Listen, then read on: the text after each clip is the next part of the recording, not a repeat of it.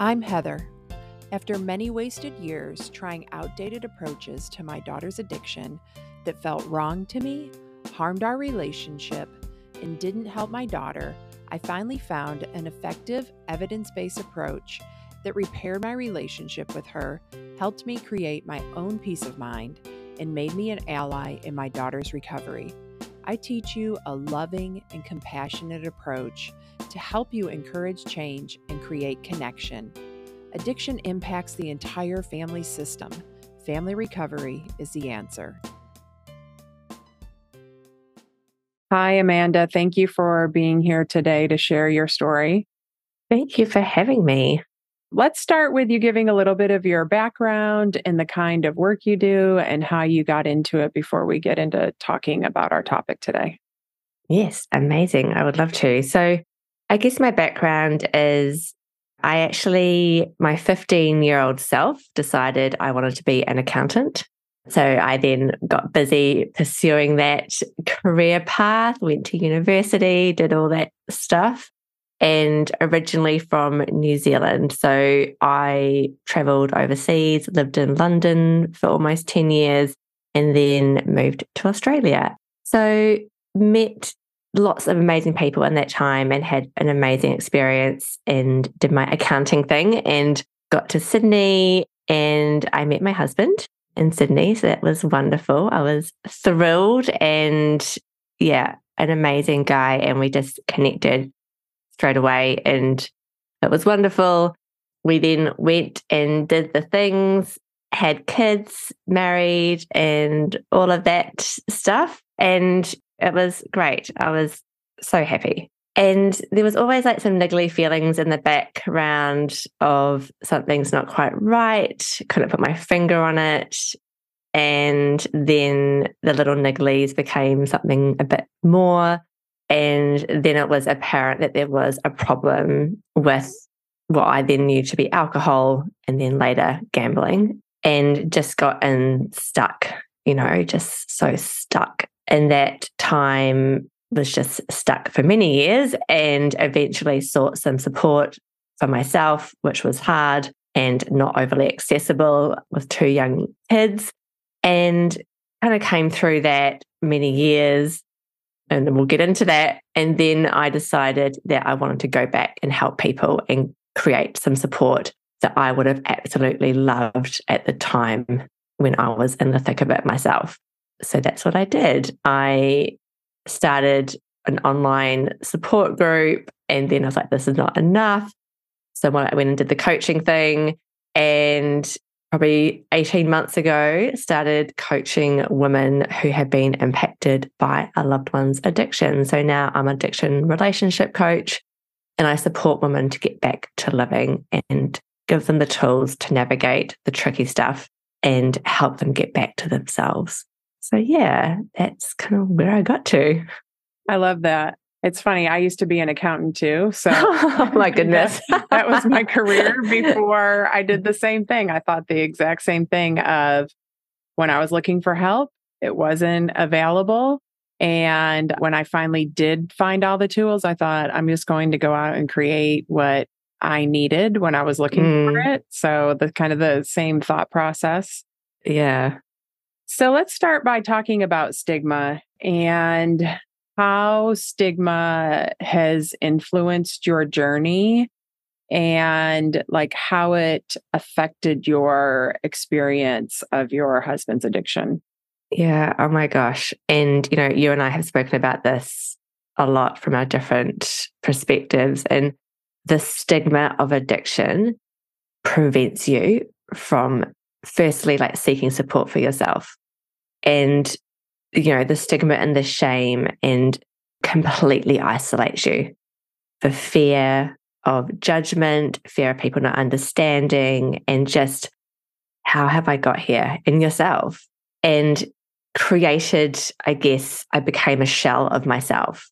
I was navigating this completely crazy, chaotic situation that I didn't understand. I had no understanding of this, had no prior experience of this. It wasn't in my world. And I just didn't know what to do. And the stigma of addiction because addiction, yuck. And I don't know what you think, but I, it's that strong sense of this is a moral failing. Mm-hmm. Addiction is a moral failing. And when there's that message out there, you feel that so deeply that this is a moral issue. How could someone do this? And so that it stops, I guess, both all people from seeking support for themselves or reaching out for connection, like the person struggling themselves and the loved ones. We're all just behind closed doors trying to navigate something that is so hard. Mm. And we don't have the tools. So then we just do our best with what we've got. And often that the things that we think are going to help don't help. So the stigma stops us from seeking support, it stops us from reaching out, and not even to professionals in the first instance, but even to people in our circle, our loved ones, our people. The stigma stops you from reaching out to those people because it's hard and people don't understand. And that's okay. But when people don't understand, they offer words and advice that is often not helpful. And then there's more shame that you didn't then follow the unhelpful advice they gave you. And then you feel like you can't speak about it anymore. So I feel like the stigma is very multifaceted in that aspect. You don't reach out for support to professionals. And even I think sometimes there's limited understanding, even in that space, of what the reality of living with this is, is not textbook stuff we are living in it 24 7. And it is so hard. And so I think this really has stopped you from seeking support. And because you don't have support, you just are doing your best. It's not helpful. Sometimes it's harmful, actually, to your loved one and to yourself. And you start responding in crazy ways to crazy situations and in crisis because you just don't have the tools and you don't have the people around you saying, we've got you, you know, and any other kind of personal crisis, health, medical, situational thing, usually people will wrap their arms around you. And that, you know, that village community, we've got you, we're here for you, anything you need. You get meals, you get people coming over, helping you. If you have kids, you have co workers checking in on you. But stigma stops you, firstly, in yourself, reaching out for that support.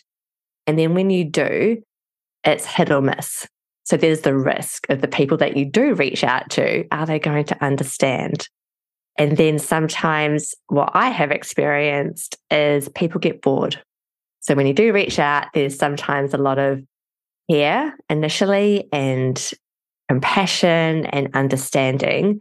But then as time goes by and it's still a thing, it's, oh, is that not solved yet? You know, is that still a thing for you? Like, is that, are they not better yet? And it's, oh, and so that's like, okay, now I kind of mention it now again.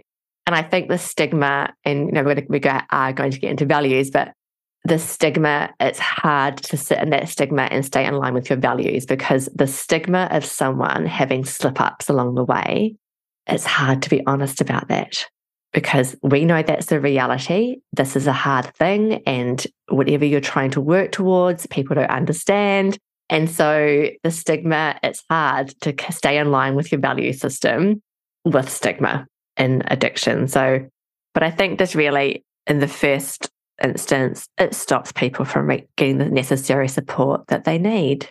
Yeah.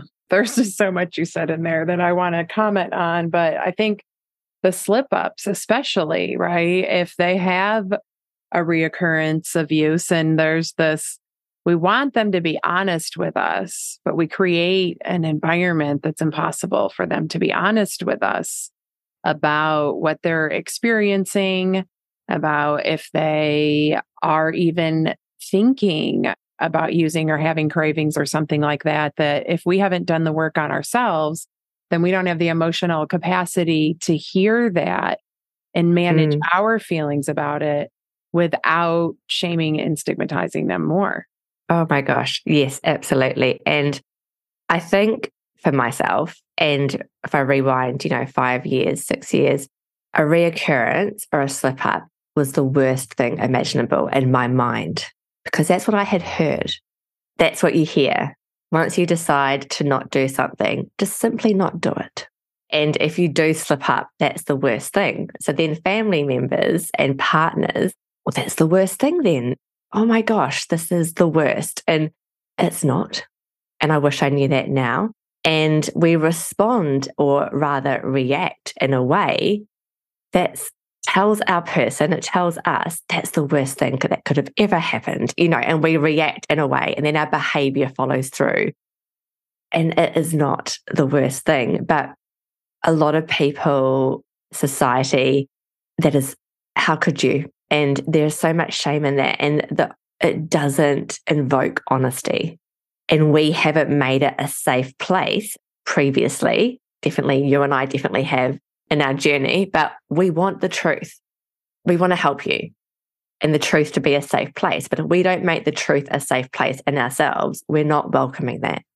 Yeah. And when you mentioned that uh, slip up is the worst thing that could happen, when you have that belief system, what goes along with that is nothing that I'm doing is working, mm. right? That everything is a failure, everything is wrong, instead of seeing, okay, we've done great and we got this far. And so things obviously are working if we've made it this far, right? And having different standards of measurement for success, like kindness and compassion and connection and all these other things that we could choose that are right for our family and situation, then we can all experience some success and creating like good feelings for ourselves in this horrible situation.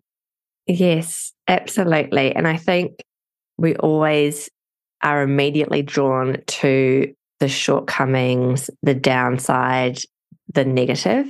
And often I think our mind just does a hop, skip, and a jump to the worst case scenario and catastrophizing. And a slip up or a reoccurrence is not a catastrophe in itself, but our mind goes there. And then, you know, and then we're driven by fear. And then it's all the worries. And then we are, well, I better behave in a crazy way to alight them to the fact that this is not okay. And just the actions and behaviors just driven out of fear. And it's if we can give ourselves the tools to navigate those situations in a healthier way for everybody, that's when we get better outcomes.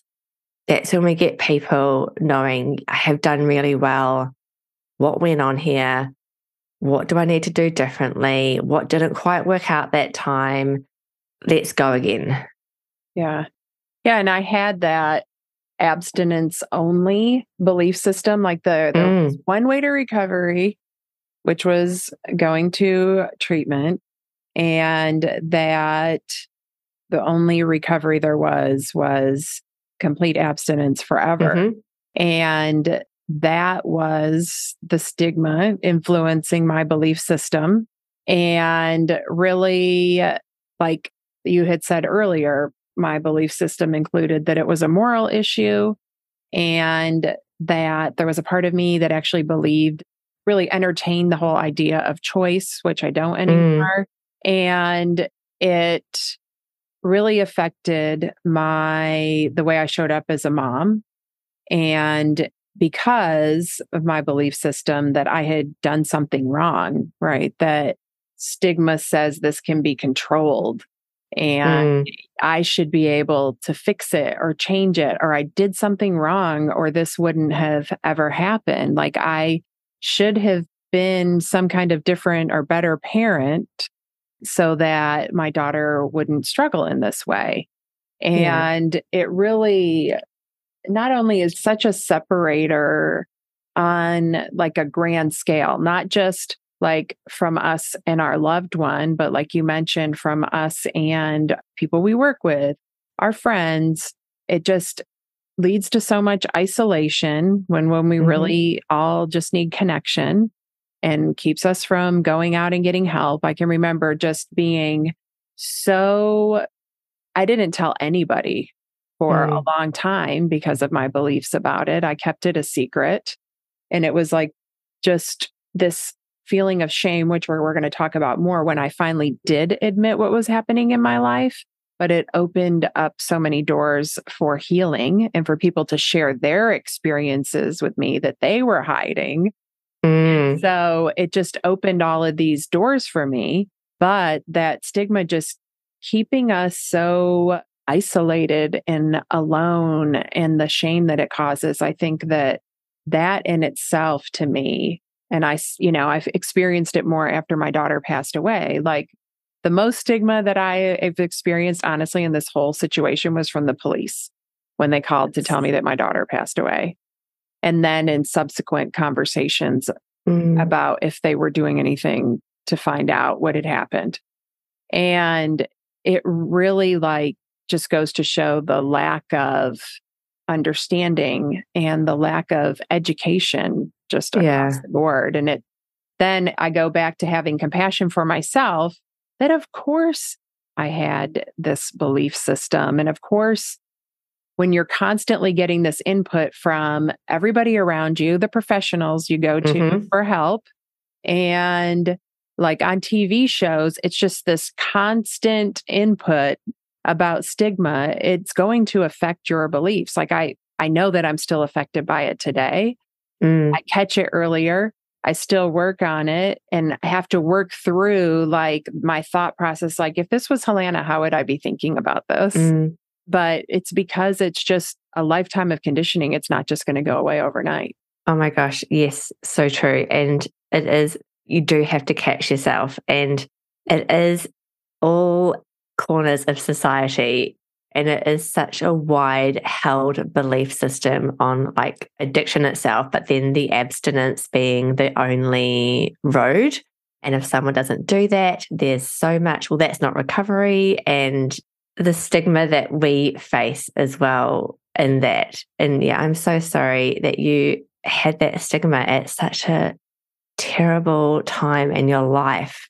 Right? That's when you want people to wrap their arms around you to catch you, not to put you into you know, that spiral of shame. And it just highlights that there is a big gap. Yeah. And you and I have spoken about it as well. We are all just people. We are just people. And I know myself, if I rewind eight years, whatever, if I saw someone in a bad way on my way to work and I can see someone's drinking and I, I would be, ooh, I thought so poorly of that person. And it makes me upset at myself that I had that judgment in me mm. and almost feel like crying now. I like, I did look at that person with judgment. How could you get there? And and when you see people not in a good way, when you're out and about, and oh god, not got no self control and all of that. And then now, more recently, in the last kind of five six years, that's someone's brother, that's someone's daughter, that's someone's mum, that's someone's person. How did they get there? And how has that per- and like leading with compassion leading with curiosity and we've spoken about it no one is immune from this. It is not too many things that need to happen in your life for you to find yourself in a bad situation and you can go either way. Mm-hmm.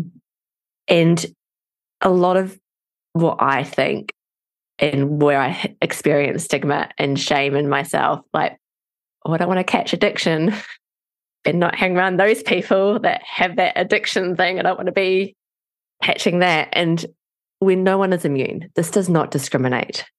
Addiction does not care if you went to private school, public school, if you grew up on this side of the street, that side of the street, if your parents were together, not together, if you grew up in community housing or the best suburb in the city. Like, it doesn't care.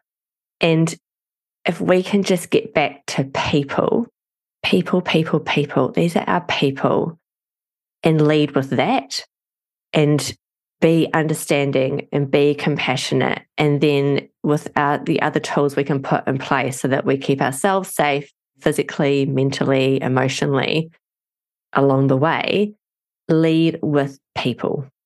Yeah. I'm not even going to add anything to that because I think you covered it all. That's exactly how I feel.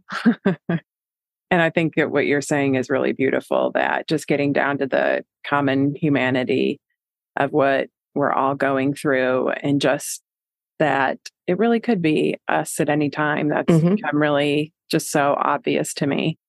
Let's talk about shame now. So, stigma leads to shame. I mean, that those stigmatized beliefs that are in our society. So, how did you experience shame as a result of being in a marriage with somebody who's struggling with addiction? So many ways. It's the exclusion, I think. Exclusion of being invited to things. I have felt my children have been excluded from things. And I hadn't really experienced that until more recently, actually, as I've been more public. Mm. and I think when you keep the facade, people are more comfortable with you pretending things are a certain way, despite the reality being completely different than you being honest and open with obviously some filters. People are more comfortable with pretending. People are more comfortable when you've got the mask on of everything's okay, la, la, la, la, la. But when you kind of get honest, it's like, oh, that's not so great.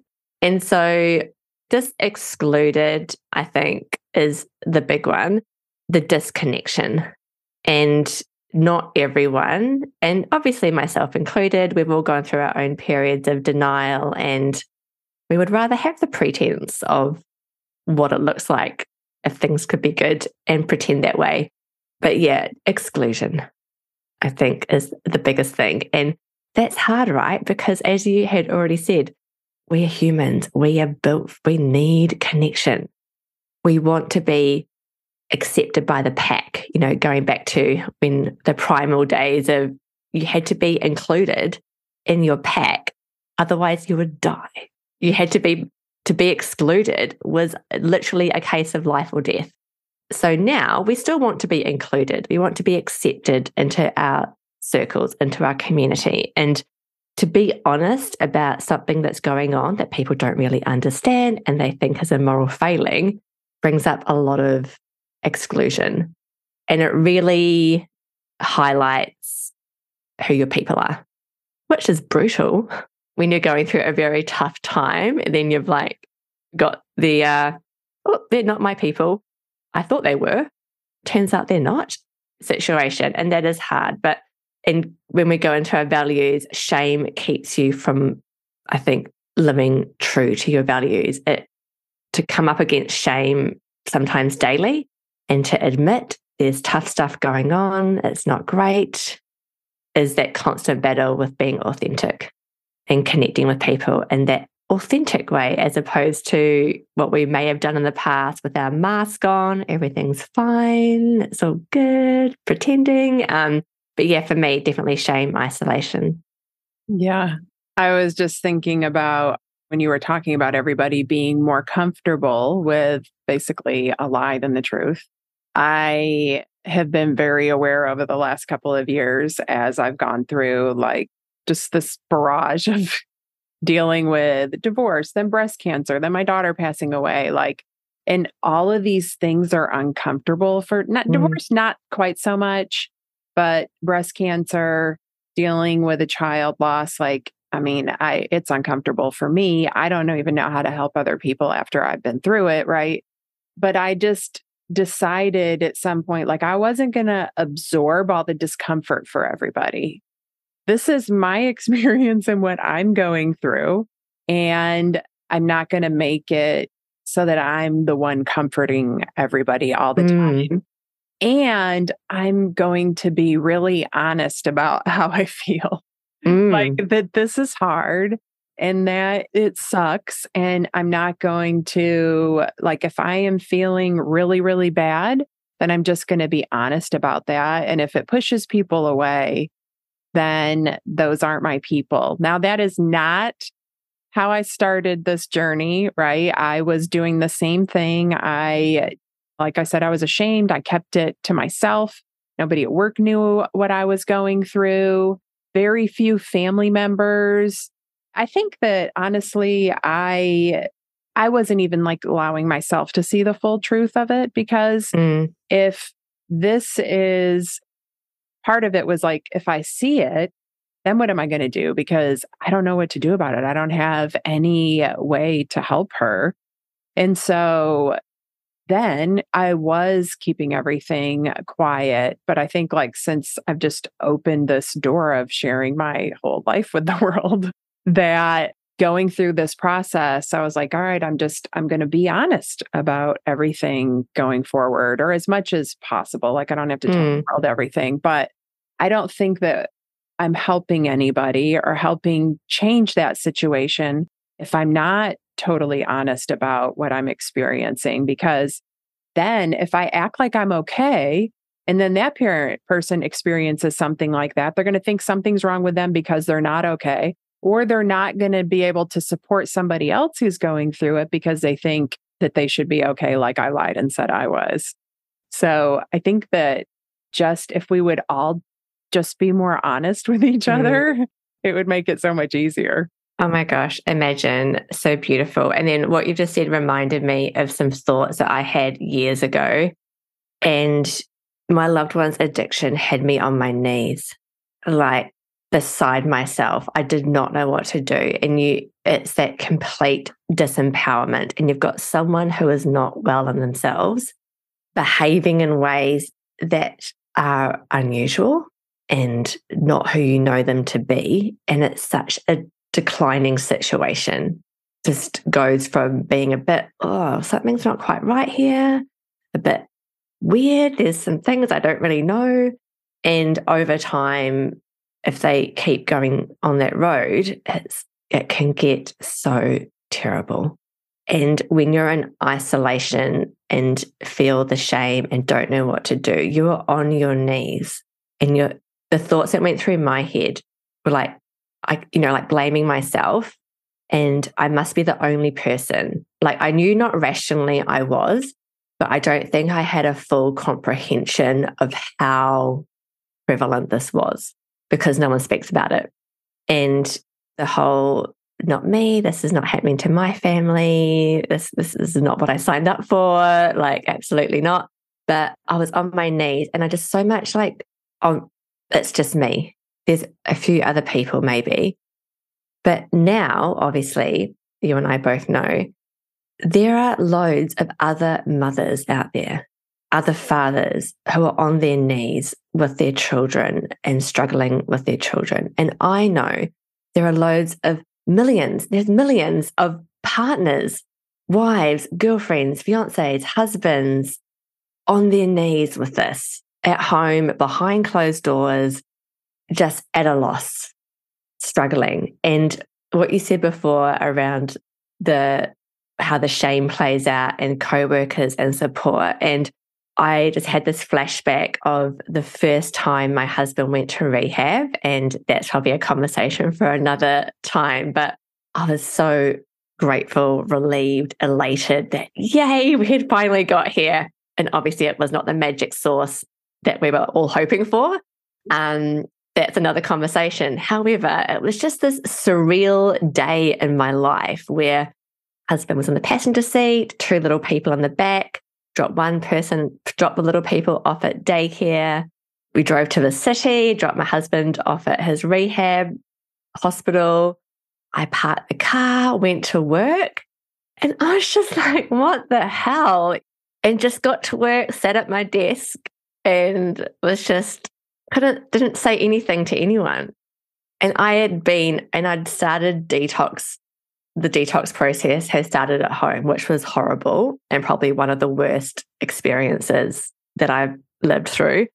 And I like I've just had the one of the worst two days of my life in this detox process. And then I've just done this, dropping the kids at daycare, husband to rehab. And here I am at my desk about to do my accounting things. And it's like, all I, I just needed some support mm-hmm. to be able to speak my truth. And I couldn't. I'm just having this a memory that makes me emotional to think about. Sitting at my desk one day, I had my head, my door was shut, but I didn't know what else to do other than to go to work. My daughter was in a behave, behavior health hospital for probably the third or fourth time. Yeah. And like there was nothing else to do to, but go to work and mm. sit there with my door shut and cry while I worked. Like, and there's, you were doing it while I was doing it, you know, I, and there's that opportunity for support there that's missed if you don't share what's going mm. on in mm. your life.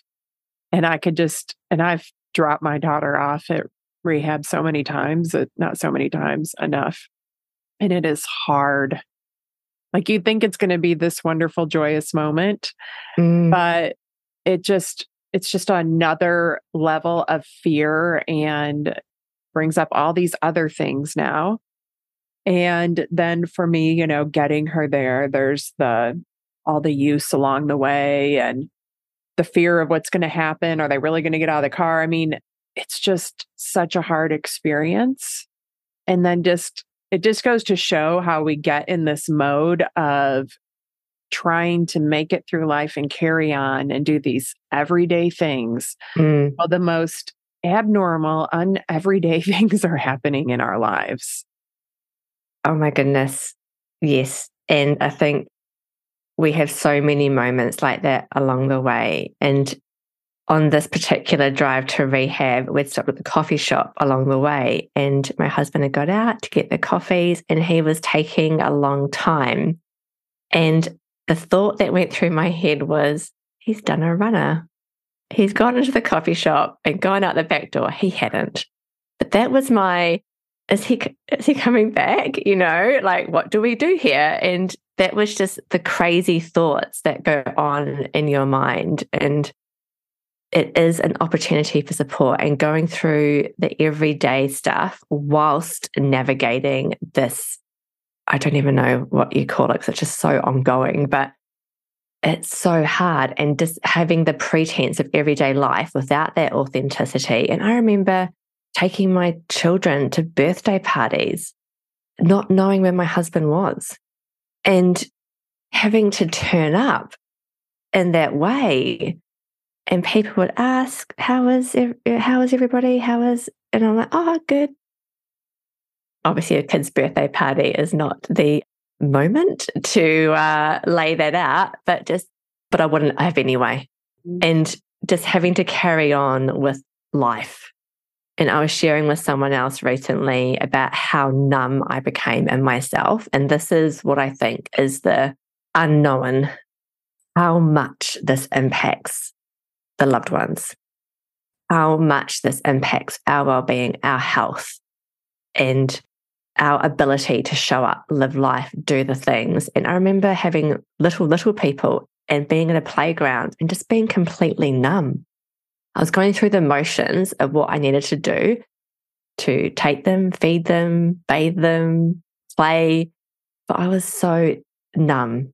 Hard to be at a playground with little people and be fully embodied in the moment and present when your person is in such a bad way and you don't know what that day is going to bring, what that night is going to bring. And I think we need to speak more about this so that people feel more seen and they know they're not alone. Yeah, and have compassion for ourselves for how hard mm. this is. That, yeah, yeah, like I hadn't thought of that memory in a long time. Obviously, it's like emotional still and that you know i'm just sitting here having compassion for myself for this mm. experience but that's a learned skill right? I'm sure it's a skill that you've had to learn as well. But i want to talk about the other side of stigma for just a minute because i think that's important too is like once i got over my or shame once i got over my shame and released a lot of the stigmatized beliefs which is an ongoing process but I started really setting the tone for how people saw us mm. and how people saw my daughter. I changed how I talked about her. I talked mm-hmm. about her respectfully and about the good things about her. And I stopped focusing on all of the things that I wanted to change about her and went back to loving her unconditionally and thinking she was amazing, just like I had before. And like, instead of feeling that sense of shame that I felt like every time we went to a counselor or we're in court or wherever it was, it was like, I'm going to walk in here with my head held high because I'm the mother of this amazing human and I'm just doing the best job that I can. And so is she. And this right now is her best, which isn't that mm. great. And like, even when we would go to the doctor, I would, to me, bring an energy into the room that brought respect from the people that were there to help and support us 99% of the time.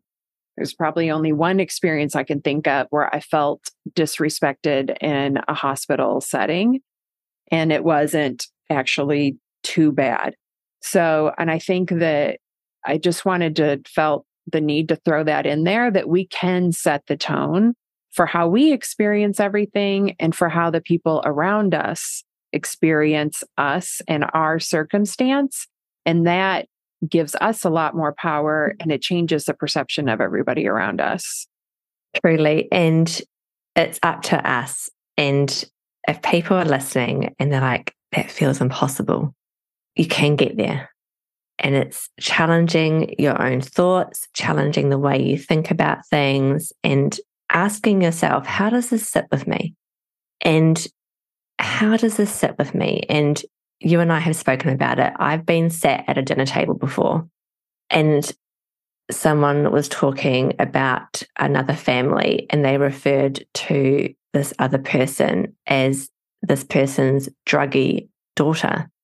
And my whole body just could have been sick. And I said, and I spoke up and I said, Do you just mean their daughter? And then inserted her name.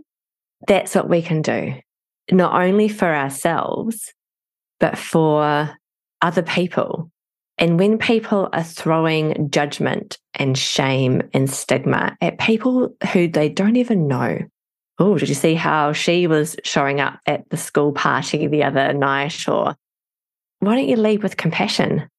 Why don't you lead with curiosity? Go and check in on that person. And it's not to say that they might come be honest and say, yeah, I'm struggling. I'm navigating this hard thing at work or my kids or whatever it is. And this is what I'm doing. You know, not to say that that's going to happen, but throw it out there. Throw out human, get into humanity and throw people some lifelines. It could, you could be the one if you lead with curiosity and you lead with compassion and you lead with humanity and you see someone who is not in a good way, instead of judging them, instead of stigmatizing their behavior, check in, ask how they are. Do they need anything? And you might be the person that helps them take that first step to ask for help or to, you might be that first step for that person. But when we throw out shame and stigma and all that judgment, all we're doing is further pushing people away from seeking support. Yeah. Yes. Amen to all that. So I think this is a great segue into values, right? Because I think that the, that was underlying what we both just talked about, the values that we've tuned into in this process. And for me, tuned out of at some points as well. But like, when did values come into play for you? And like, how did you identify them as part of your recovery process? I think for me, values were just so wishy washy and a blur in the background. And at the start, I always thought I was an honest person and I thought the best of people. And I did have some underlying values, but I wasn't really in tune or aligned to them.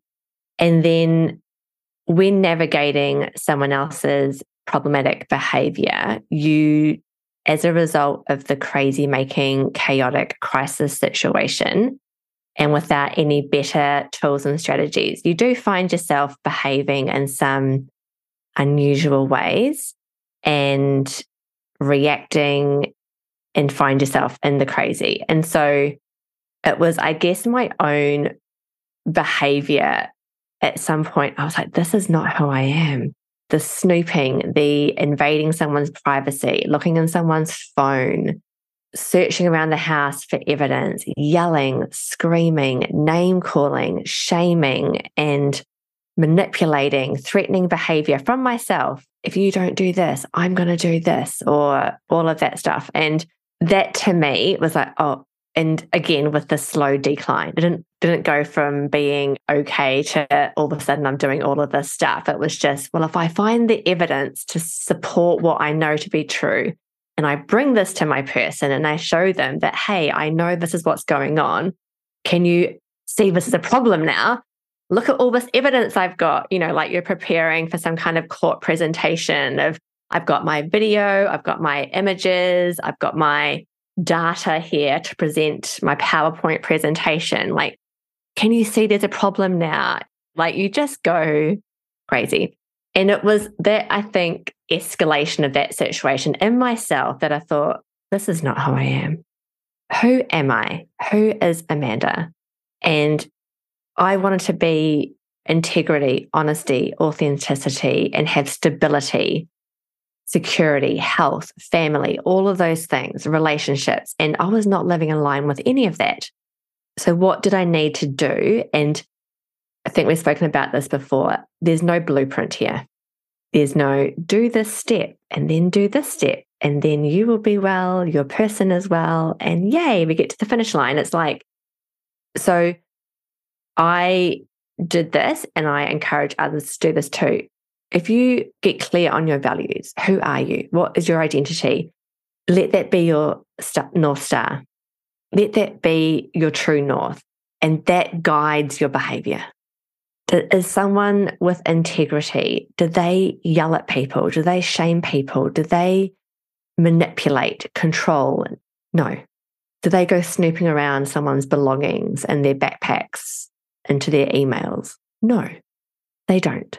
And is someone who is honest and wants to live authentically lie to people they don't they do their best to show up as themselves as much as possible and as much as appropriate in the situation. And let that be your guide. It's not easy. Mm-hmm. It is not easy. And even now, I still find my, I catch myself. I feel like a bit of a heart skip when I share something or people say, you're at a party or a gathering or a school event, and it's the whole, oh, what do you do? I'm an addiction relationship coach. And it's like, Ugh people say you're an accountant. Oh, yeah, that's all good. No thing. And then you say you're an addiction relationship coach and you help support women that have been impacted by their partner's addiction. And then the next question, how did you get into that? And well, I've got a lived experience. And it's like silence. It's a skip, it's a heartbeat skip, and it gets easier. And like you said, the more language we put to it ourselves, and I speak about my husband and my children's dad. He's a good person. He's a good person. And like you said, he's got amazing qualities. He does. This is not who he is. And going back to language, addict. And people use that term, and I will put my hand up. I used to use it about four or five years ago myself. Gross.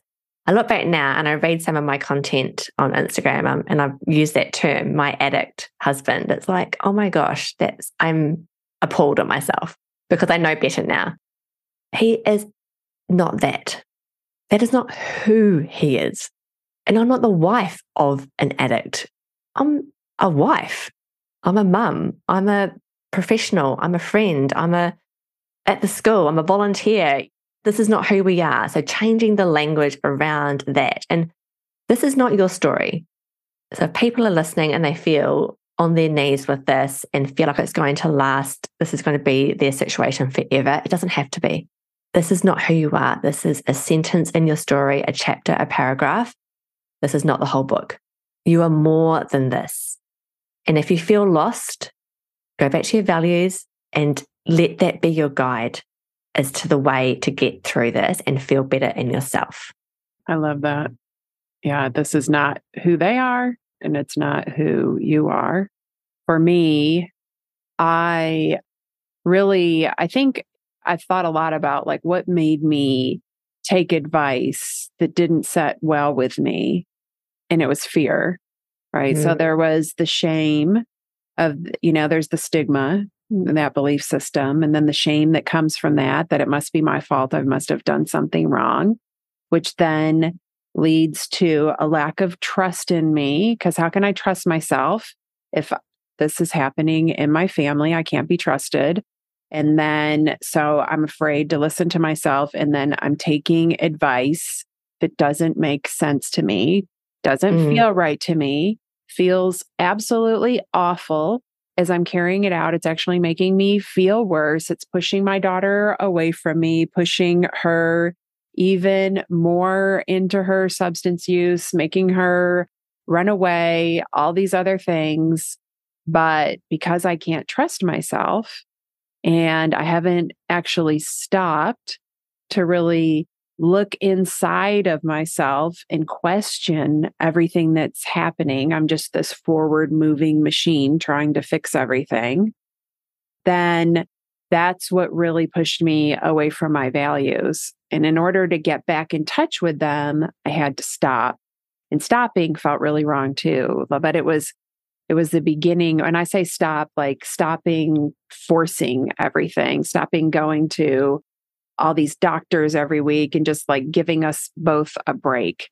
And that in that blank space, you know, where it felt like I was giving up, but I finally created some space where I could look inside of myself and course correct and mm. start to find help that actually did align with my values, get in touch with them, learn to start trusting myself again. And going outside of myself, like getting information from other people, but then checking in with myself first. So using discernment yes. on the information that I was gathering, if it felt right with me. And it was like kind of like following this trail of breadcrumbs to figure all of this out.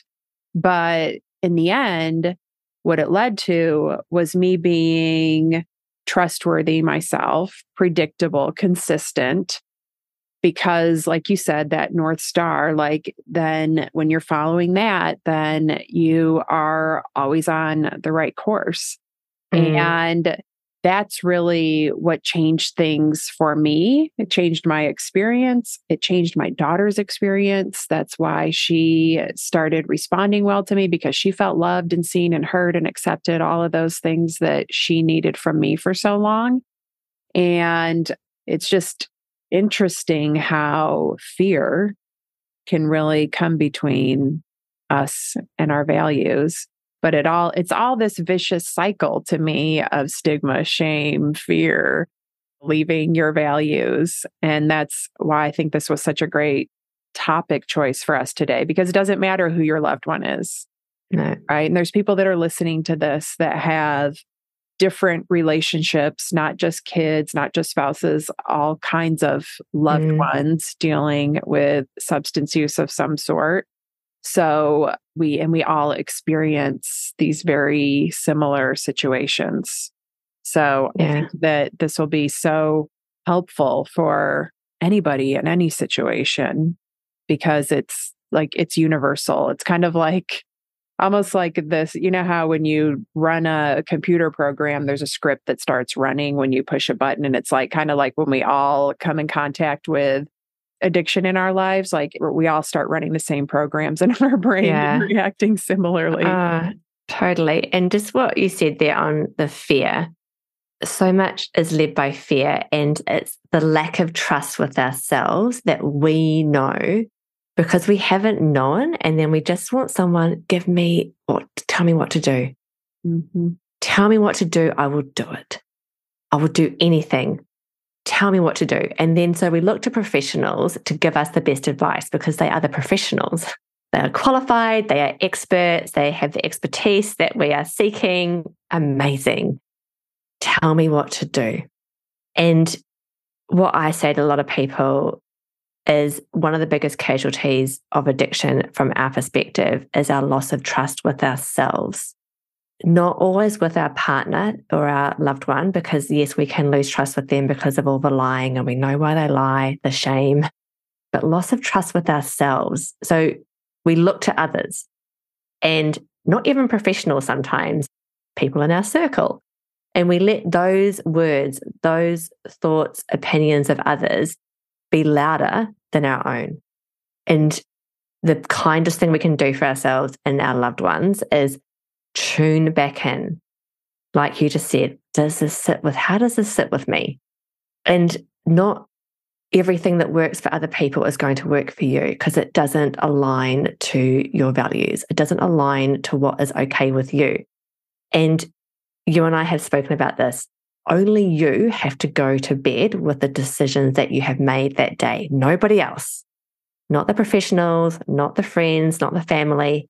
Only you need to go to bed each night with the decisions that you've made. So if you can go to bed with the choices and decisions you've made that day, then they were the right decisions to make that day. And the more we can lean in and trust in ourselves, the more we're getting to that North Star. Yeah. I think that's a great place to end. Thank you so much for your time today and sharing your experience and all that you've learned. How do people get a hold of you or find you if they want to find out more about you? And I'll put it in the show notes too. So I am on Instagram at addiction makes three and my website, www.addictionmakes3.com, or you can send me an email at amanda at addictionmakes3.com. All right. Thank you so much. Thank you so much for having me, Heather. Thank you for listening to this episode. If you want to learn more about my work, go to heatherrosscoaching.com. If you want to help other parents who are struggling with a child's addiction, you can do it two different ways. First, you can share the podcast with them directly, or you can share it on your social media. Second, you can leave a review. Talk to you next week.